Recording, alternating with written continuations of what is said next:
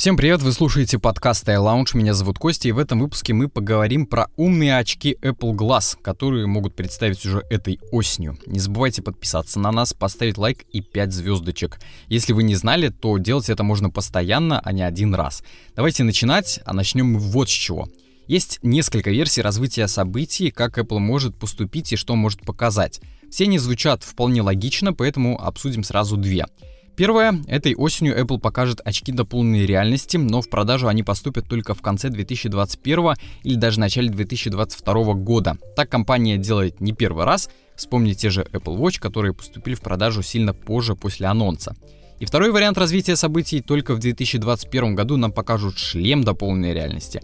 В 2022 году он поступит в продажу, а уже в 2023 году нас ждут очки.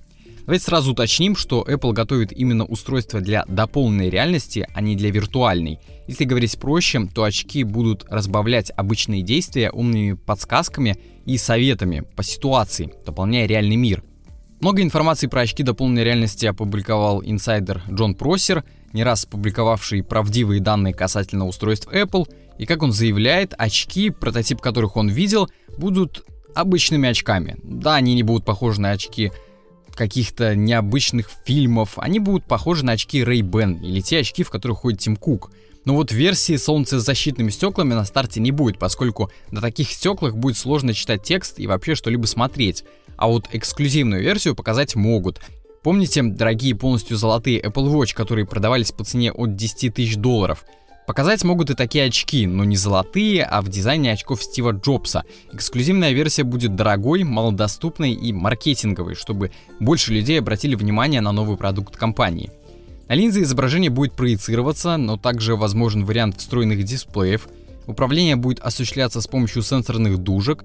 Также у Apple есть патенты, в которых описывается управление элементами дополненной реальности с помощью действий на смартфоне или жестов, которые будут распознаваться датчиками в очках – Безусловно, патент никак не доказывает применение технологии, его могут и вовсе отложить на долгие годы, но нельзя и исключать такой вариант управления.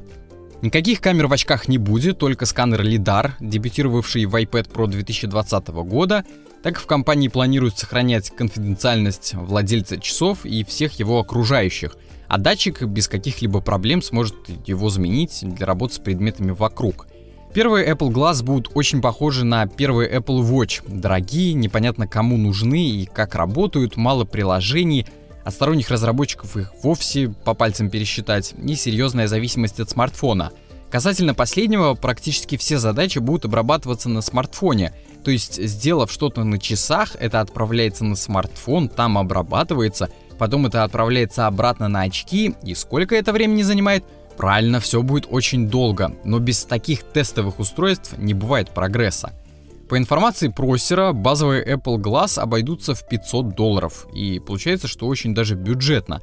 Для сравнения, очки Snapchat, которые просто разбавляют истории всевозможными фильтрами, стоят 380 долларов, а серьезные Microsoft HoloLens более 3500 долларов, да и достать их все еще квест – Применений для очков дополненной реальности может быть множество, и побыстрее бы Apple рассказала, что смогут делать самые первые Apple Glass. И самого банального — навигация на улице, в помещении, подсказки при выполнении каких-либо действий, например, сборка мебели или того же Mac Pro, вывод уведомлений и данных о вашем состоянии. Почему бы не встроить пульсометр и другие датчики в душке? В общем, много можно прикрутить к очкам, главное, чтобы все это работало хорошо — Ждем официальный анонс, больше утечек. Про самое интересное, конечно же, будем рассказывать как в аудиоформате, так и на нашем YouTube-канале. Обязательно подписывайтесь, ссылка есть в описании. На этом все, до скорых встреч. Вы слушали подкаст iLounge с его бессменным ведущим Костей.